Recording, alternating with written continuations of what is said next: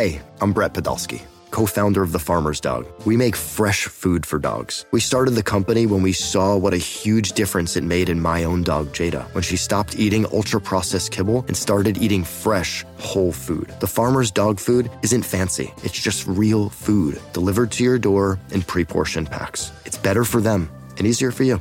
Get 50% off your first box at thefarmersdog.com slash podcast. That's thefarmersdog.com slash podcast. This episode is brought to you by Progressive Insurance. Whether you love true crime or comedy, celebrity interviews or news, you call the shots on what's in your podcast queue. And guess what? Now you can call them on your auto insurance too with the Name Your Price tool from Progressive.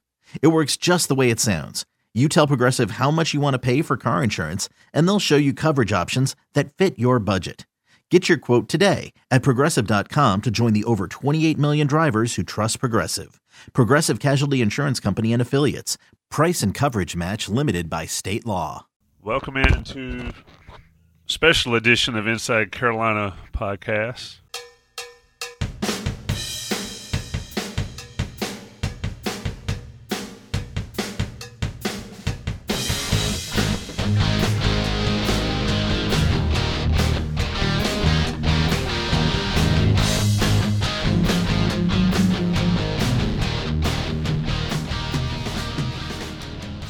Tommy Ashley. That's not Don Callahan. This is normally the spot for the noon dish.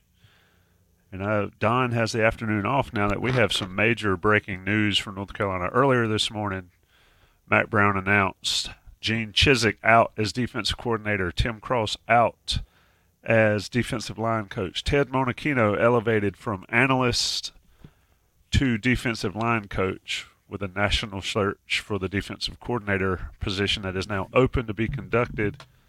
Jason, I'll get you in here. I think what I've heard the most from folks in the short time since this news actually broke is long overdue. Your thoughts on what's happened this morning for North Carolina football? Well, first of all, I, I do want to emphasize that it's not.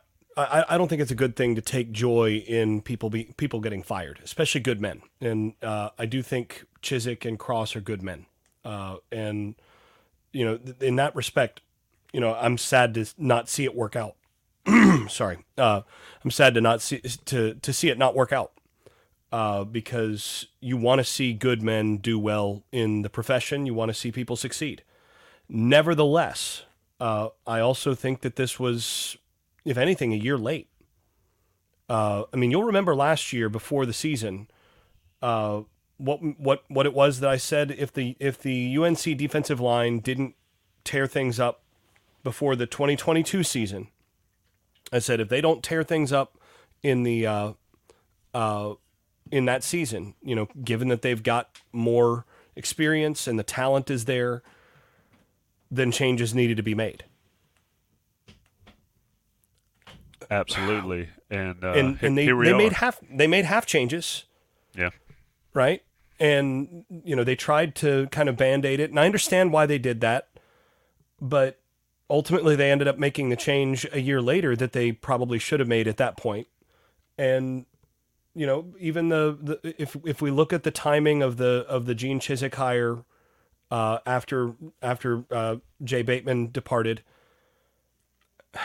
you know, there were some questions at the time of whether that was actually the right hire uh, for what the what the program needed at this stage, and I think the ultimate the, the proof was the proof of the pudding is in the eating, and and I think they could have made a better hire at that time as well. So I mean, you could take this back two years to that kind of inflection point, and you know, a lot of people kind of know that that particular parting of uh, of Bateman leaving and uh, and re- being replaced with uh, with, with Chizik and and that whole thing. And I think I think at this point you can make the case that the wrong changes were made two years ago.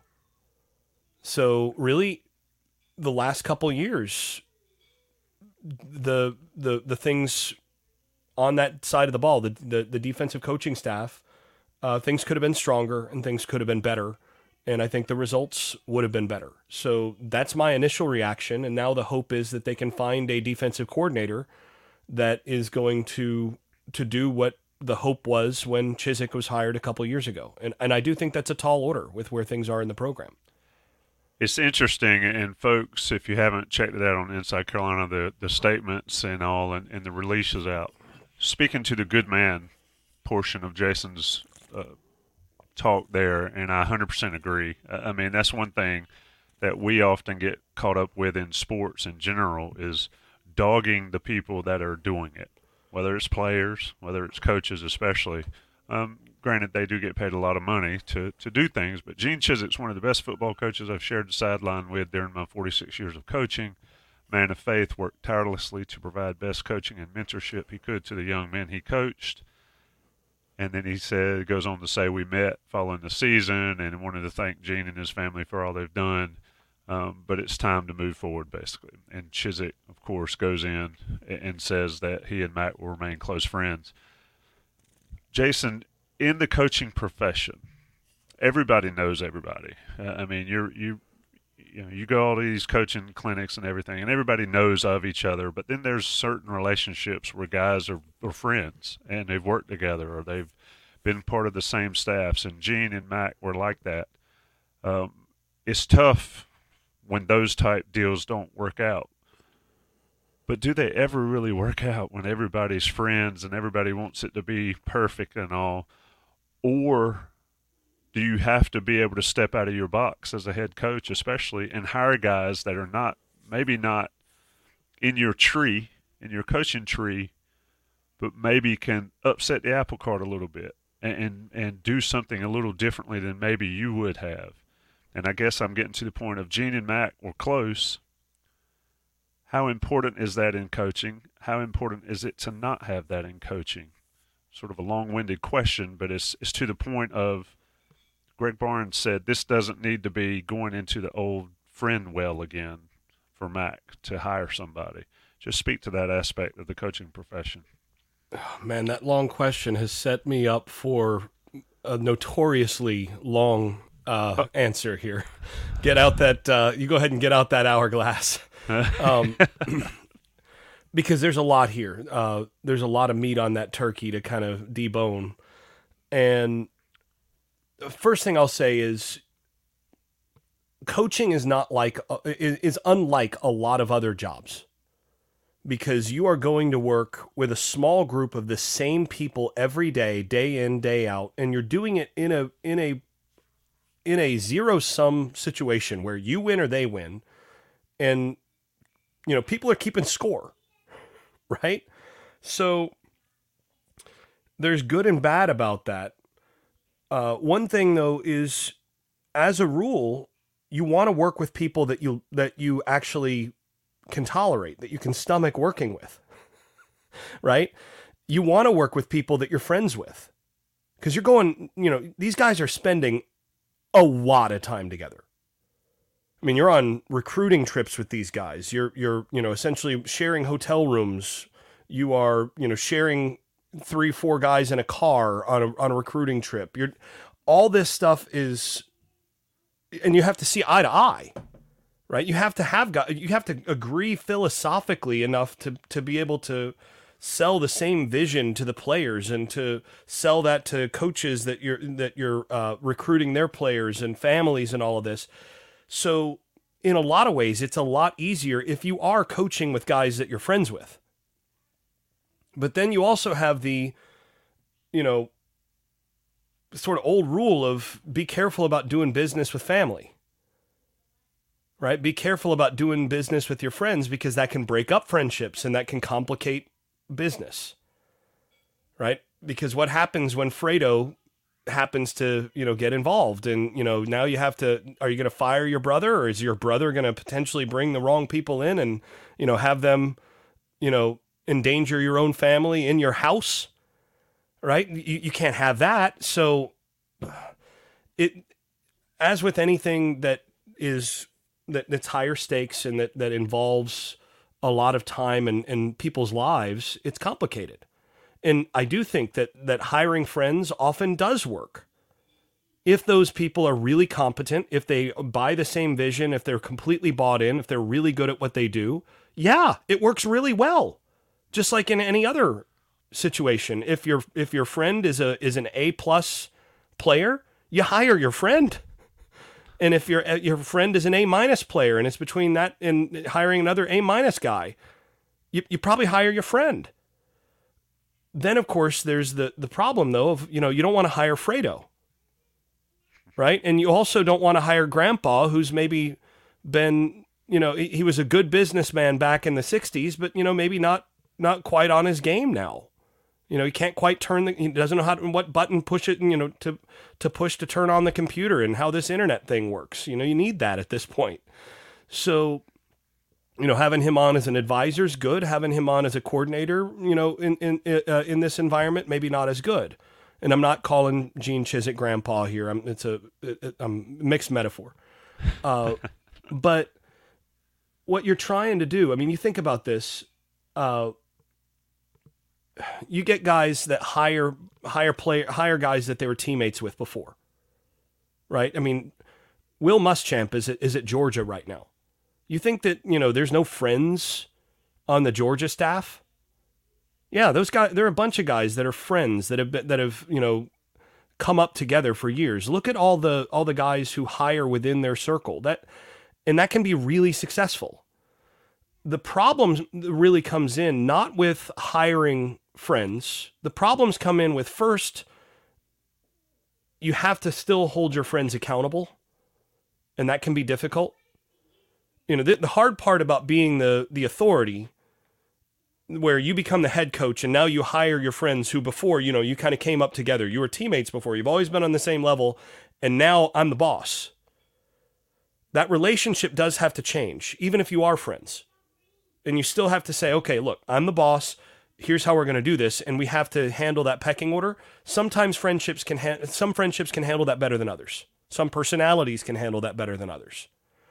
Uh, so that's one thing. Another thing is and this is where i think one of the biggest difficulties happens for head coaches and it's why there's usually a life cycle for a head coach in terms of when he can be most successful and when it gets really hard to sustain sustain success is when you're a younger coach, you've got a bigger network of guys that you know from your various assistant coaching situations, from guys you played with, from you know all sorts of things, and they're all at the position coach and coordinator level, just like you, and you know all those guys, and you know which guys are competent, which guys are you know you've got your list of like if I ever get a job, I'm hiring this guy, this guy, and this guy because they're really good at what they do, and you know I respect them, and I think they're really smart, and so when you put together that first staff those are all A players because you're putting together the best people you can. And then what happens? You have success. And what happens with teams that have success?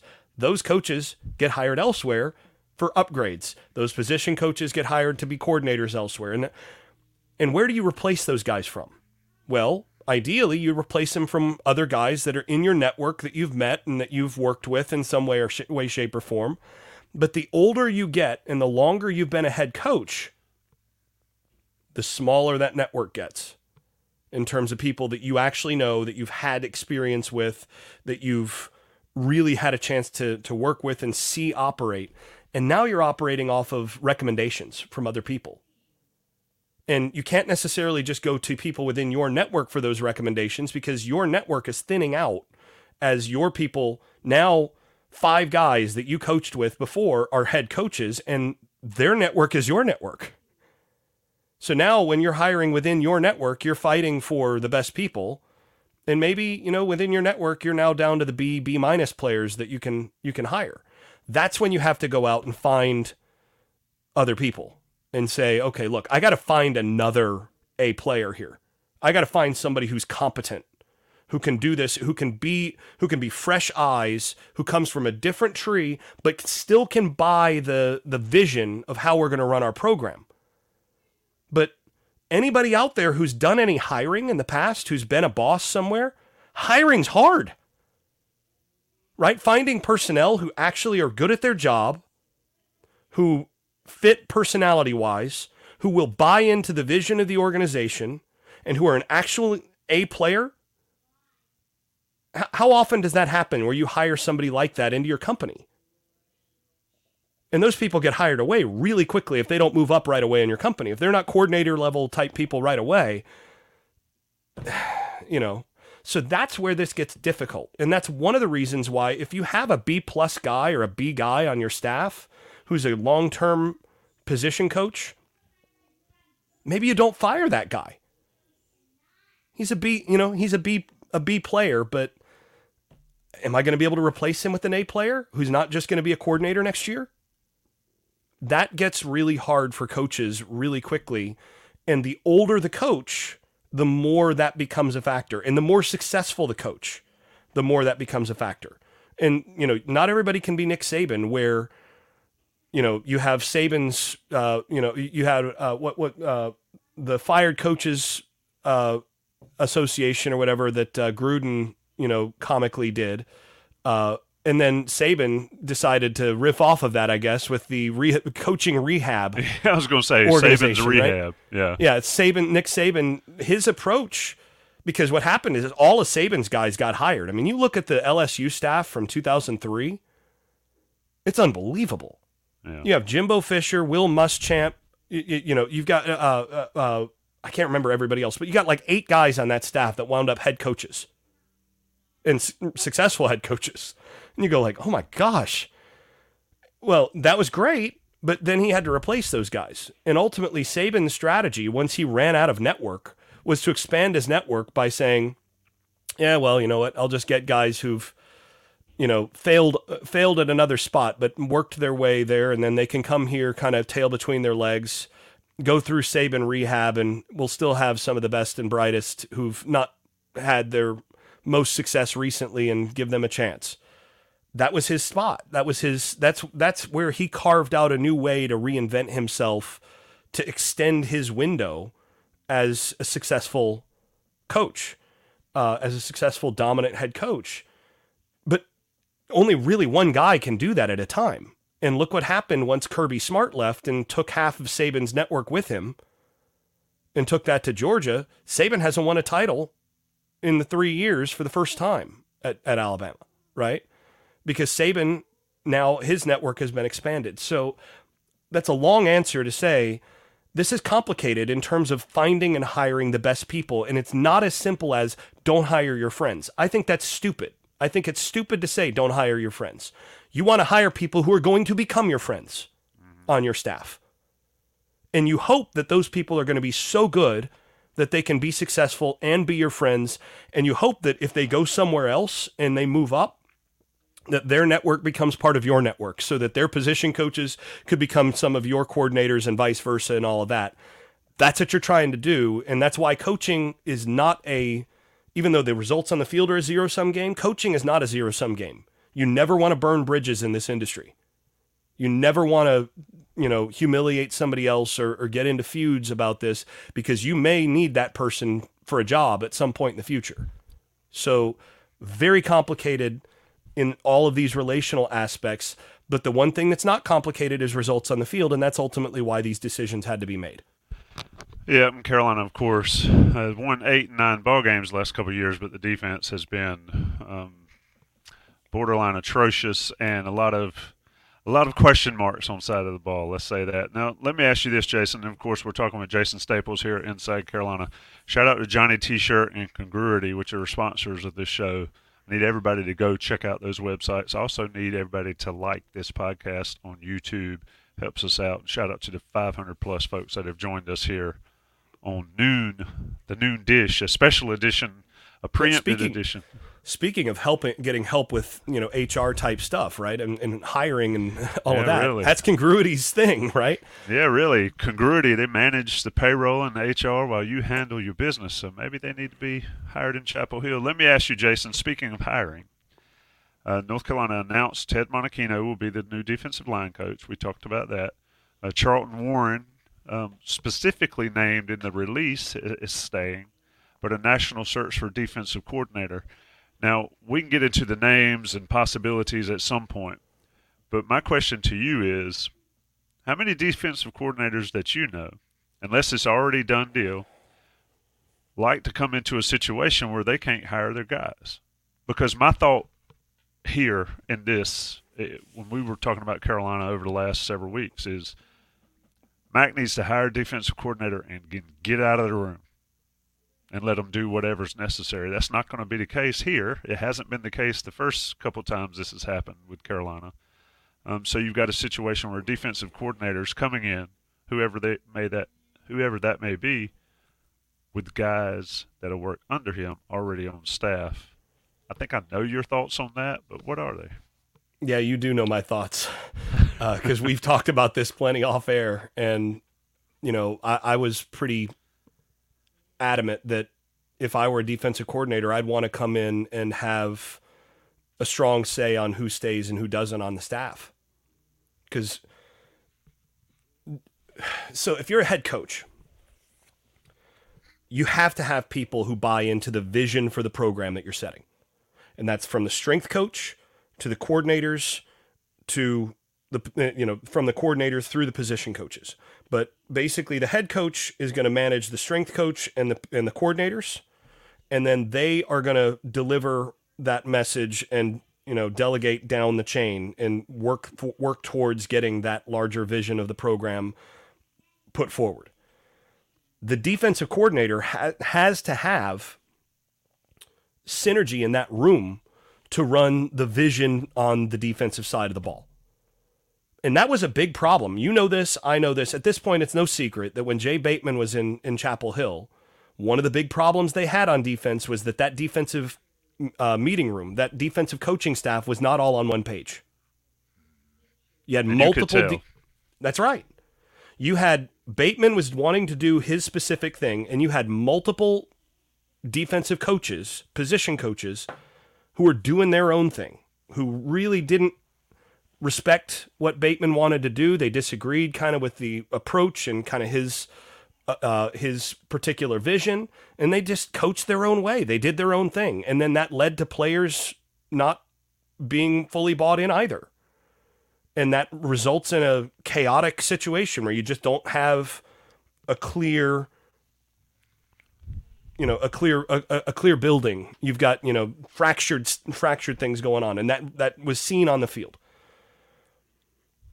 so and this is one of those things. If I were being hired to be the defensive coordinator at North Carolina, if I was potentially offered this position, if I was interviewed, I know how this how this industry works. I know how these how these guys talk.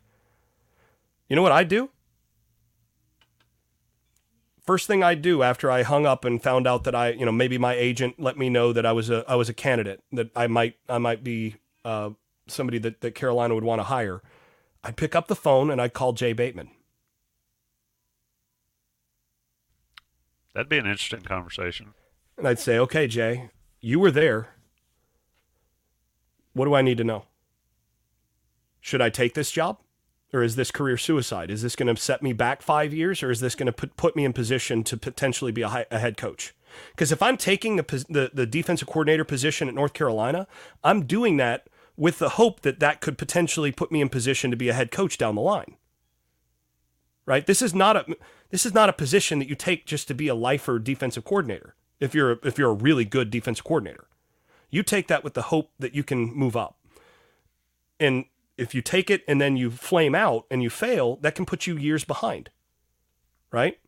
I mean, Jay has had to restart, right? He didn't do as well at Carolina as the hope wound up having to be a position coach. Now he's going to be a defensive coordinator again, and if he does really well as a defensive coordinator at Texas A&M, he's going to be in position to be a head coach. But I'm calling Jay and I'm saying, "Hey, what do I need to know? Where where are the thing where, where are the mines on this field that I need to be aware not to step on? What do I need to know going into this and should I take this job?" And I, I'm pretty sure I know what Jay Bateman would tell me. He'd tell me you need to you need to have you need to have uh, veto power on the staff on the defensive side, and I think he'd want one or two changes made. So, in fact, I know there there's one change that he would want made. I know for a fact that there's one one change that he would want made. Um, but you know, not every coach is going to do that. Uh, but I think a lot of them will, and I think other coaches might call Gene and and and do the same. Uh, I would want to talk to Jay. I'd want to talk to Gene, honestly. and then I'd want to know that, and I'd negotiate that in. I'd say, okay, look, I'm willing to come in and and, and initially get a feel for who's on staff right now, but at the end of spring, if I need to make a change, I need to be able to make a change. It's an interesting thought. And we're talking with Jason Staples on Inside Carolina's special live reaction to the news. Gene Chizik, Tim Cross out, Ted Monachino in. National search for defensive coordinator is ongoing. Jason, let me ask you this: is as far as the defensive line side, I think last spring or whenever Monachino was actually hired as an analyst, we thought that was a great thing. And, and yeah, he's he's I've, a good coach. Yeah, and I've said this over the course of the year, um, whether it be on this show or, or elsewhere, is just install him as defensive line coach, and you maybe you cure a lot of those things. Sort of speak to that dynamic. Um, Monachino coming in, being an analyst, now it's going to be the defensive line coach. You've been pretty vocal about the defensive line over the past, it's been longer than two years, over the past four or five years. it's been five years at least. What, what, it's, I think uh, the word accountability comes to mind the most with um, these discussions we've had about this football program in the last five years, and it goes beyond that, to be frank. But accountability and you get what you allow. How does hiring a guy like Ted Monachino, who has coached some of the best of the best in the NFL, and now he's on your staff at North Carolina. Last time he was in college, I believe 2005, so that'll be an interesting dynamic with him and recruiting. But how does this sort of improve North Carolina's standing on the defensive line to you? Um, and look, I've got somebody else coming in the chat, and he's going to come in and listen to you answer this, and then I'll get his opinions. El Jefe is joining room. Ooh, I want to hear yeah. what he says. Yeah, so, so, so, so t- you know, talk about Monachino, Jason. There's a little bit of a TBD here with, with Monachino in terms of him on this staff. Uh, I think the the results of uh, of his career suggest that he's uh, he's able to produce some quality pass rush, if nothing else. Uh, the concern that I have is that until some of the accountability from up above the the defensive line coach uh, position is addressed and and and uh, made you know improved, that we're not going to see as much improvement as as what we would hope in that regard. Uh, but I do think Monachino's emphasis on uh, when when I was at the spring coaching clinic, he talked a lot about this and talked about the the as an analyst how when he was a position coach, his real emphasis was on being aggressive into the body of the offensive line and making sure that that you're not just catching blocks and really uh, trying to reestablish the line of scrimmage on the other side of the line of scrimmage, all of that. Well, I mean, for those of you listening to this, that's probably red meat right? I mean, that's red meat to the thrown to the tigers there. I mean, that's exactly what everybody wants to hear.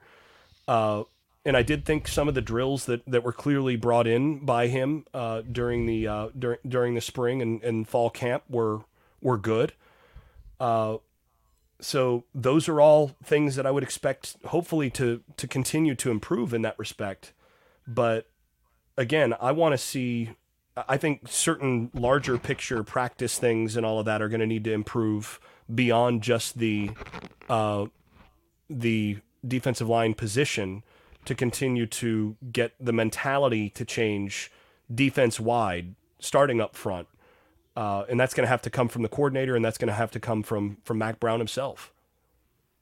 Oh yes, the culture question coming in there on the defensive side of the ball. And like I said before, I asked you that question or finished that question. Buck Sanders has joined us. Buck, I love your uh, thought, your comment in chat. Just when you thought you were out, there is no that's, getting that's, away from us. It's like the fourth Godfather reference in this uh, in this in this show so far.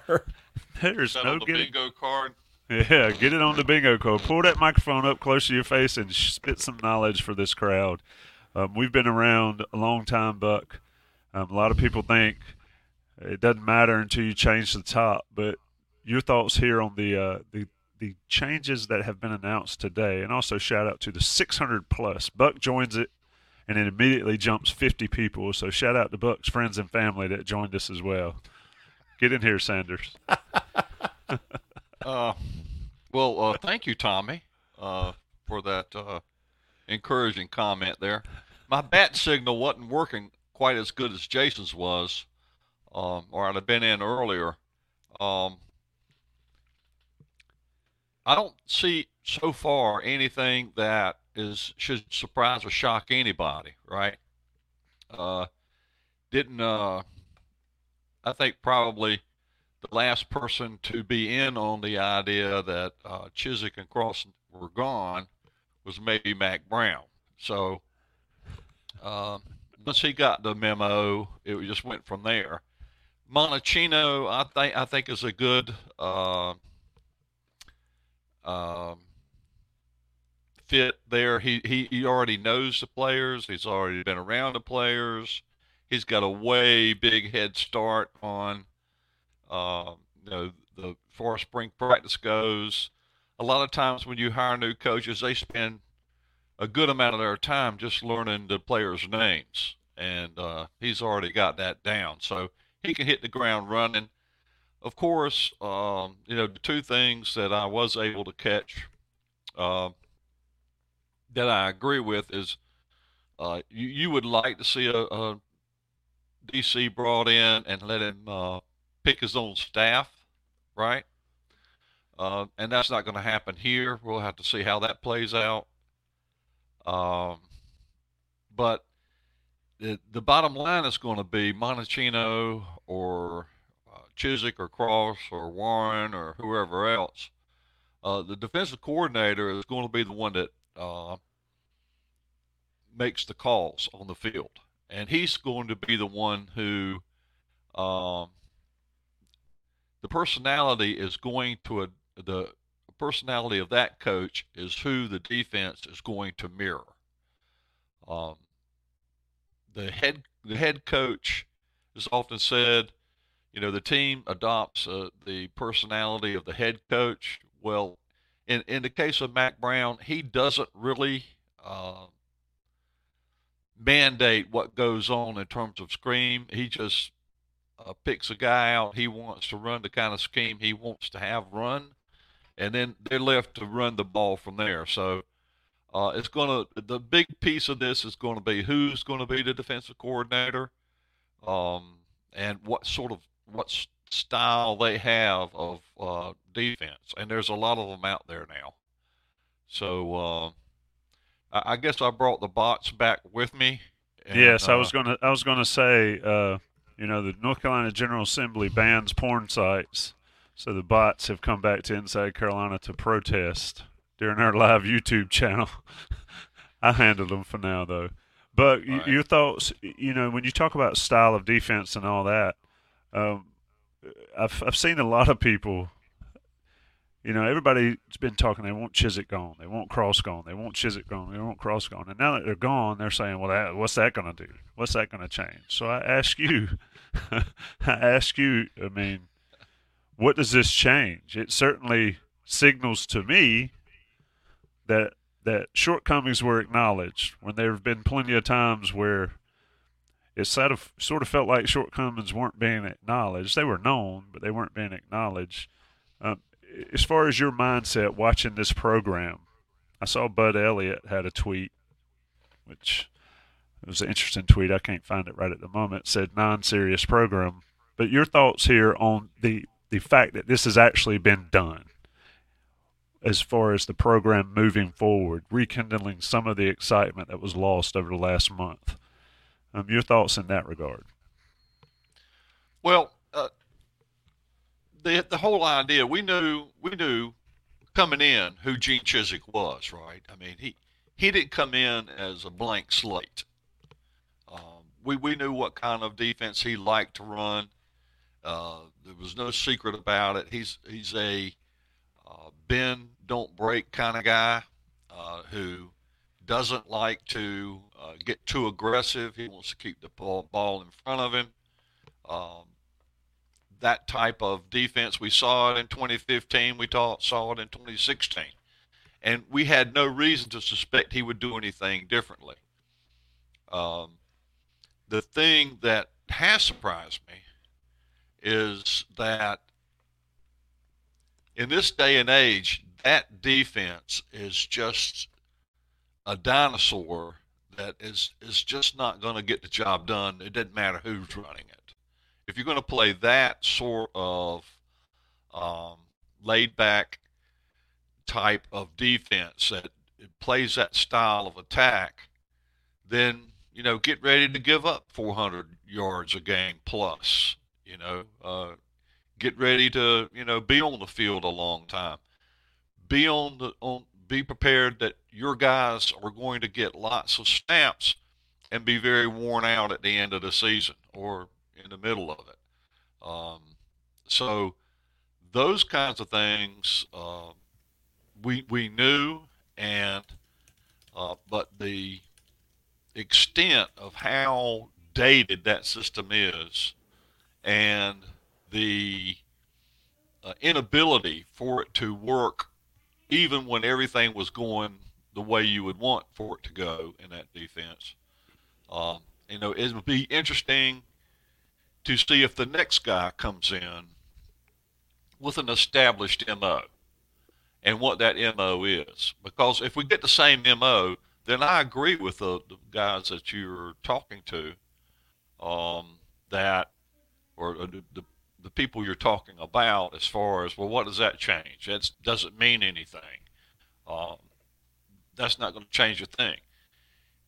You you're going to have to look at who is coming in and what is their style of defense and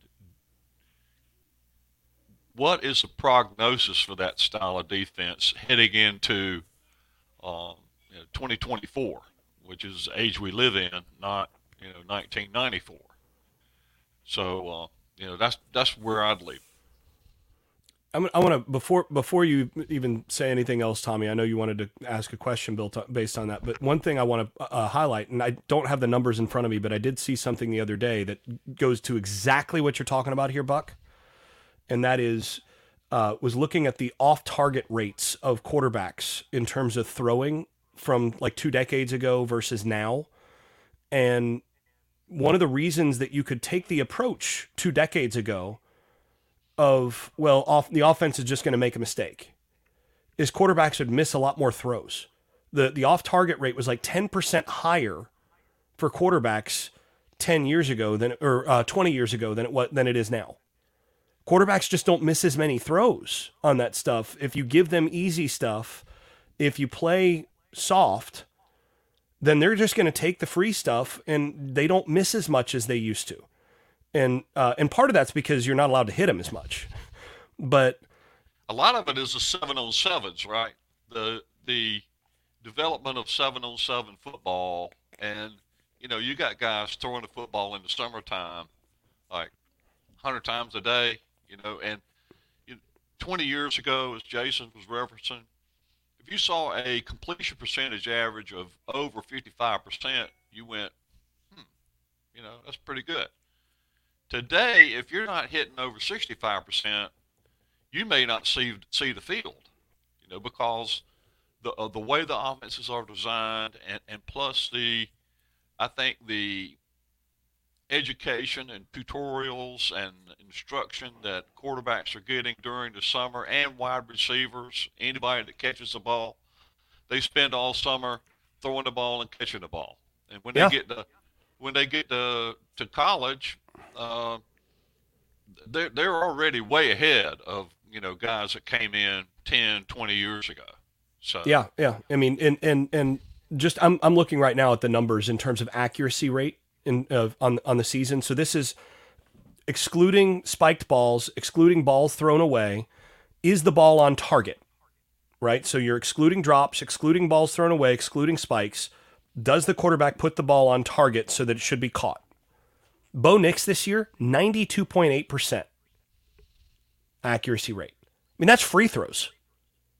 Now, his off target or his uh, his average yards per attempt was 6.7, which is, you know, really low. He was throwing a lot of balls around the line of scrimmage. But Shedeur Sanders, 92.1%. Carson Beck, 91.6%. Right? I mean, go, uh, getting into into the ACC, Cade Klubnik, 90.8%, Jack Plummer, 90.5%. So if you're giving these guys, you know, opportunities to make unharried throws to, you know, on, on the short side and, and these sorts of things, they're just going to keep hitting it. It's the running game now. And teams that are playing with more wide receivers on the field, that makes it that makes it difficult. And that's why you're seeing uh, you know, schemes like what you're seeing from Tony Gibson at North Carolina State, or what you're seeing from Heacock at, at Iowa State, and uh, and different places like that, trying to seize back the initiative because you cannot let the offense dictate to you in in this day and age. You have to take the, the chalk back and dictate to the offense, and that's going to mean giving up a play once in a while. But you, you can't just expect that they're going to make mistakes. And it's changed quickly, right? I mean, yeah. In 2015, that type of defense worked to some extent.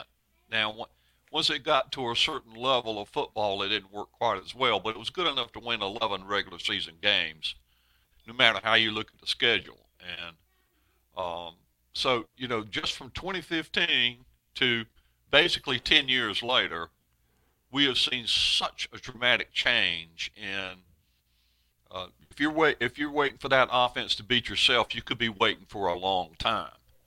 Um, because the guys now are have that um, ability, as Jason's talking about, to put the ball where it needs to go and and in space. And so uh, it, just sitting back and waiting waiting for the offense to make a mistake is just a concept that uh, you know outgrew it. Uh, you know its usefulness. So um, that's going to depend on the, the, the defensive coordinator. Is the bottom line. I mean, what is his style of play, and can we identify it?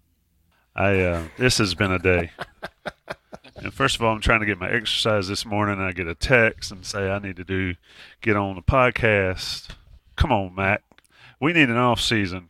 Let me let me talk about Johnny so, T-shirt. So, so, are you are you now old enough now that you're uh, now that you're now that you're retired from your from your other job, are you now old enough where you get exercise instead of working out? Yeah, I get exercise. I'll go walk around the neighborhood, speak to all the old people walking their dogs and stuff, and then realize I'm one of them.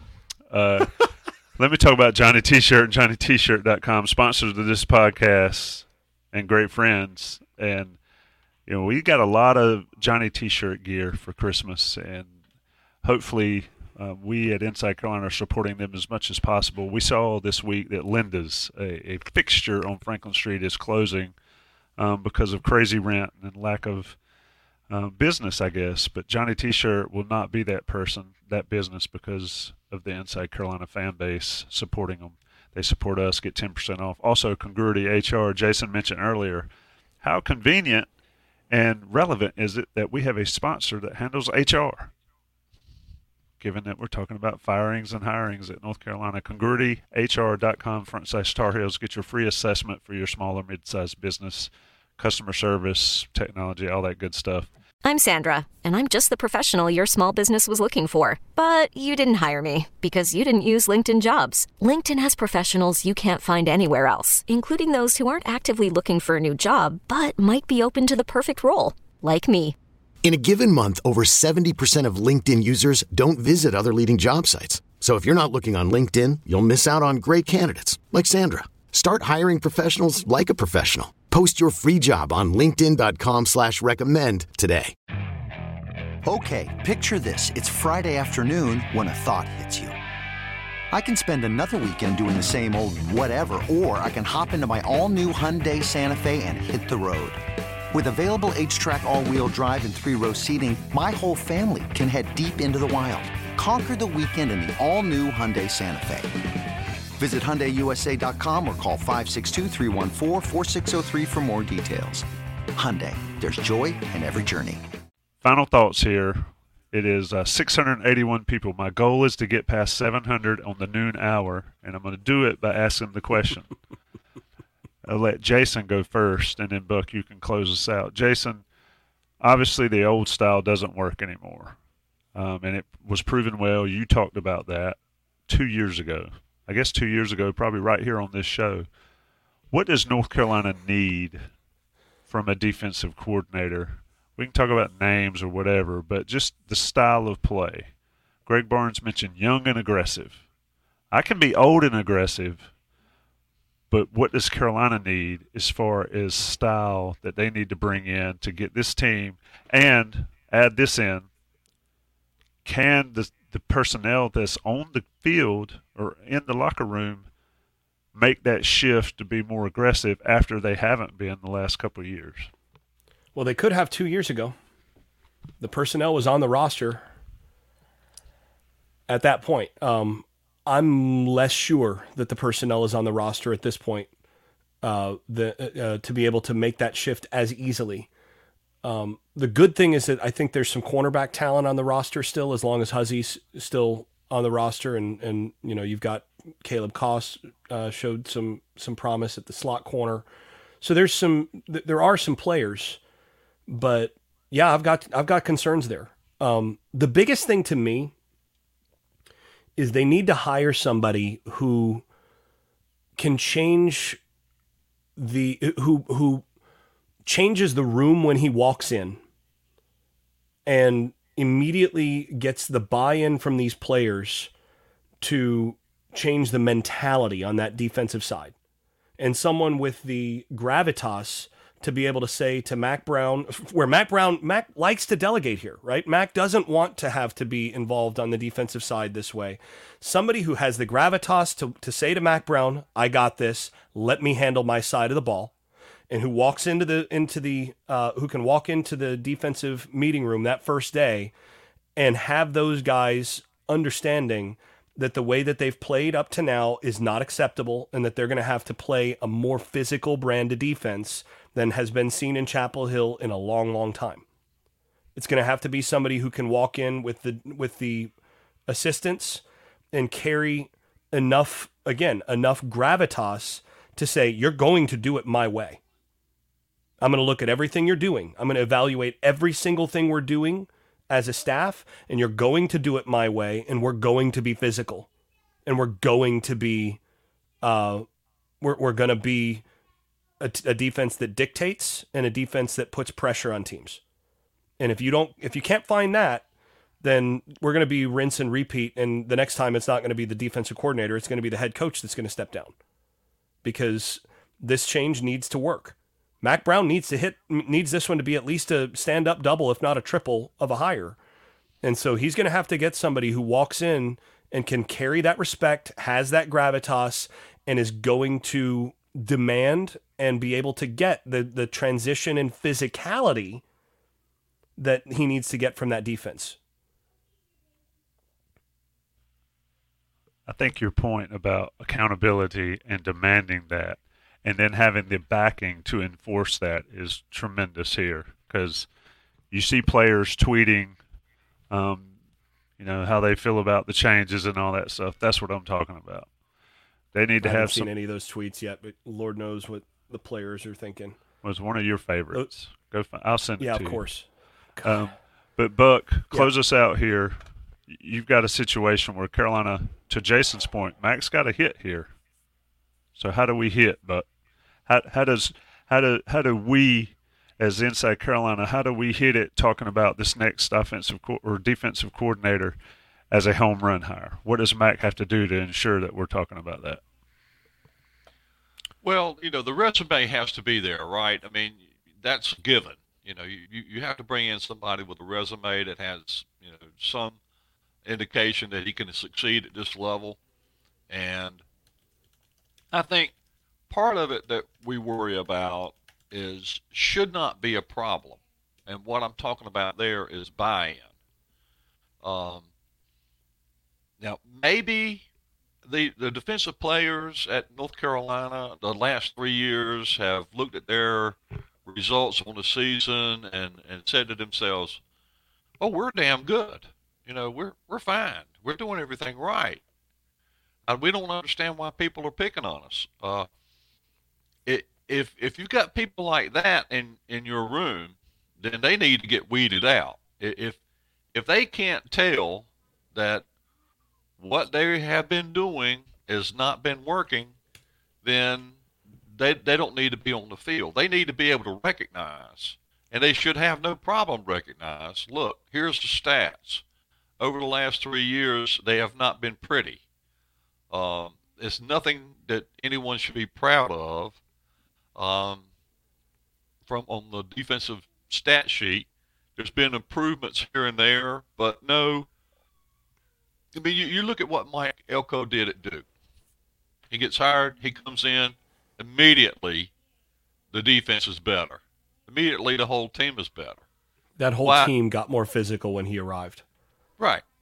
So, I mean, this is not like, oh, I need three, four years to, you know, get this.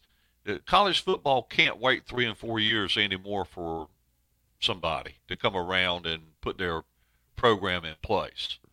That they, they need to get results and they need to get them right away. Um, and so there needs to be something on that resume uh, when the defensive coordinator is hired that uh, even a dummy like me can look at and say, uh, yeah, this guy's got a chance. He's got a chance. I, I see that he's done things that, um, you know, have succeeded in the past. And when Phil Longo got hired as offensive coordinator, I, I really didn't know him from Adam's house cat. I mean, uh, he he was, uh, you know, in uh, FCS up until like two years before North Carolina hired him. So what did I do? I went to YouTube and I started looking. And I looked and I looked and there was stuff there and there was more to look and you could see and you could tell um, what sort of offense it was going to be. And I said, okay, this could work. And it's got to be that kind of feeling that I think if if um, what we're trying to if what North Carolina's trying to do, Mack, what Mack Brown's trying to do, is to drag us all back in, then that name has to give us that same sort of feeling, that same sort of uh, confidence uh, that they can get the job done on that side of the ball. We'll see. I mean, And, and it, it, I mean, honestly, it needs to be. I mean, my, my, my, my initial thought is it needs to be the kind of hire that you could imagine being a head coach in two, three years. There you go. Yeah, I agree. Um, so uh, ha- I think that may be the end of the uh, coaching changes, at least the way the, the announcement went down. I mean, he went to the trouble of um, just uh, making it clear who was staying. You know, Warren was staying, and uh, you know, and I guess he did that because Warren and Chizik sort of joined at the hip there uh, for in several locations. But you know, it's it's encouraging. We we thought uh, that this was going to be the the outcome that we're and, and you had to do it. I mean, I don't know how you could have gone into 2024 with Chizik uh, as a defensive coordinator and Cross as a defensive line coach, and uh, sell that to the to the fan base, particularly not this fan base. Um, so, you know, we just have to see about this next hire, and does that big piece fit in with all the other pieces around him? I think Monachino's a solid hire, um, and we'll just see where this DC, DC hire goes from here. Indeed, indeed. Inside Carolina will be all over it. Stay tuned there. If you're a premium subscriber, make sure you're signed up for your text messages. Um, everybody got a text saying what was going on today. It's normally a recruiting thing, but it's also a breaking news thing. So sign up for your text alerts if you're a premium subscriber. If you're not, go get a premium subscription. Inside Carolina, use some of that Christmas money. Uh, Buck Sanders, Jason Staples, myself will be here. We'll be back, I'm sure, with another emergency podcast to announce uh, to discuss a defensive coordinator hire. Could be quick, could be a while. We'll see what happens. But I tell you what, inside Carolina, led by the president, Buck Sanders, will be all over it. And of course, Johnny T-shirt and congruity as well. Jason, Buck, as always, appreciate it, my friends. Later.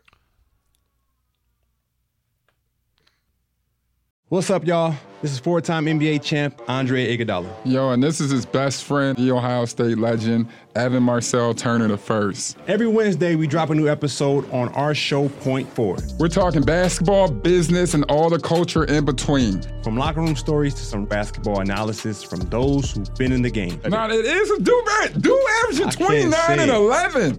God, what it take to be an all-star? A win. Subscribe to Point Forward, the podcast, so you don't miss a thing.